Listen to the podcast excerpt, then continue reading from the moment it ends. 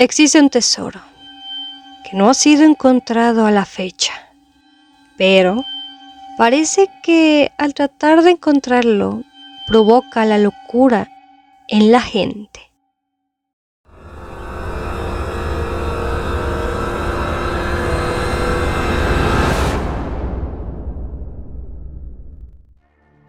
Hola viajeros y viajeras, sean bienvenidos una vez más a esta travesía de leyendas, cuentos, mitos e historias mexicanas.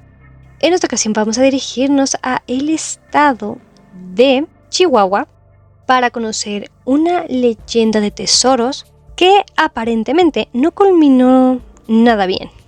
Así que vamos a conocer la leyenda de el tesoro del general Martínez. Y sin más, vamos a conocer nuestro relato.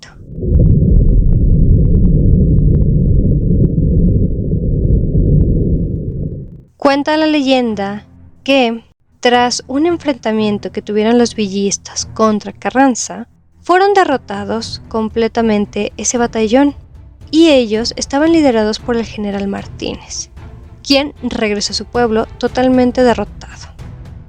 Un día antes de recibir el documento que oficialmente lo liberaba de todos sus servicios, le comentó a su esposa que se sentía completamente cansado y que incluso sus fuerzas flaqueaban.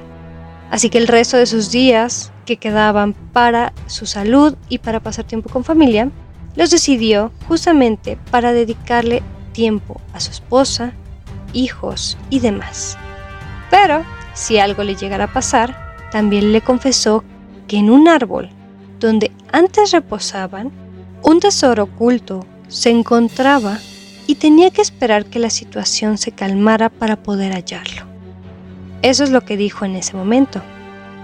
Aunque, y desafortunadamente para nuestro general, llegó el día en que la traición la guardaba, pues unos hombres sabían que el tesoro provenía de una historia que él decía.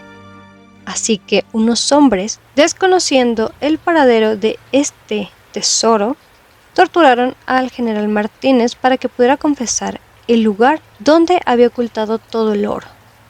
A lo que nuestro valiente personaje nunca accedió. Y de hecho, al final del día, los hombres asesinaron a esta persona. La esposa del general Martínez, tras lo sucedido, y obviamente tras realizar el funeral, esperó pacientemente para que se calmara todo este impacto del tesoro, de la muerte y de todos los sentimientos encontrados que ella albergaba. Tal como le había ordenado también, el esposo debía esperar para que pudiera justamente pasar todo esto. Aunque cuando ella decidió emprender su búsqueda de tesoro, se topó, para su mala sorpresa, que no encontró ningún lugar donde estuviera el tesoro escondido. De esta forma, cayó en una locura impactante, ya que vagaba por los pueblos cercanos contando todo sobre su desgracia. Y de hecho también la tomaban de loca, ya no solo donde ella vivía, sino también en estos pueblos a los que visitaba. Cuentan incluso que sus alaridos se escuchan cada fin de año en varios parajes de la serranía de Santa Ana, en el municipio de San Francisco de Borja, en Chihuahua precisamente en la fecha en que murió nuestro general Martínez.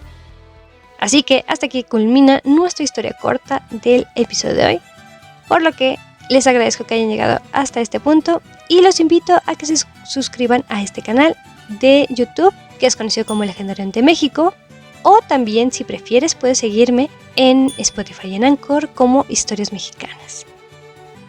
Espero que tengas una increíble tarde, una bonita mañana o una excelente noche. Hasta pronto y nos escuchamos en el siguiente episodio con una nueva leyenda y un nuevo destino. Bye.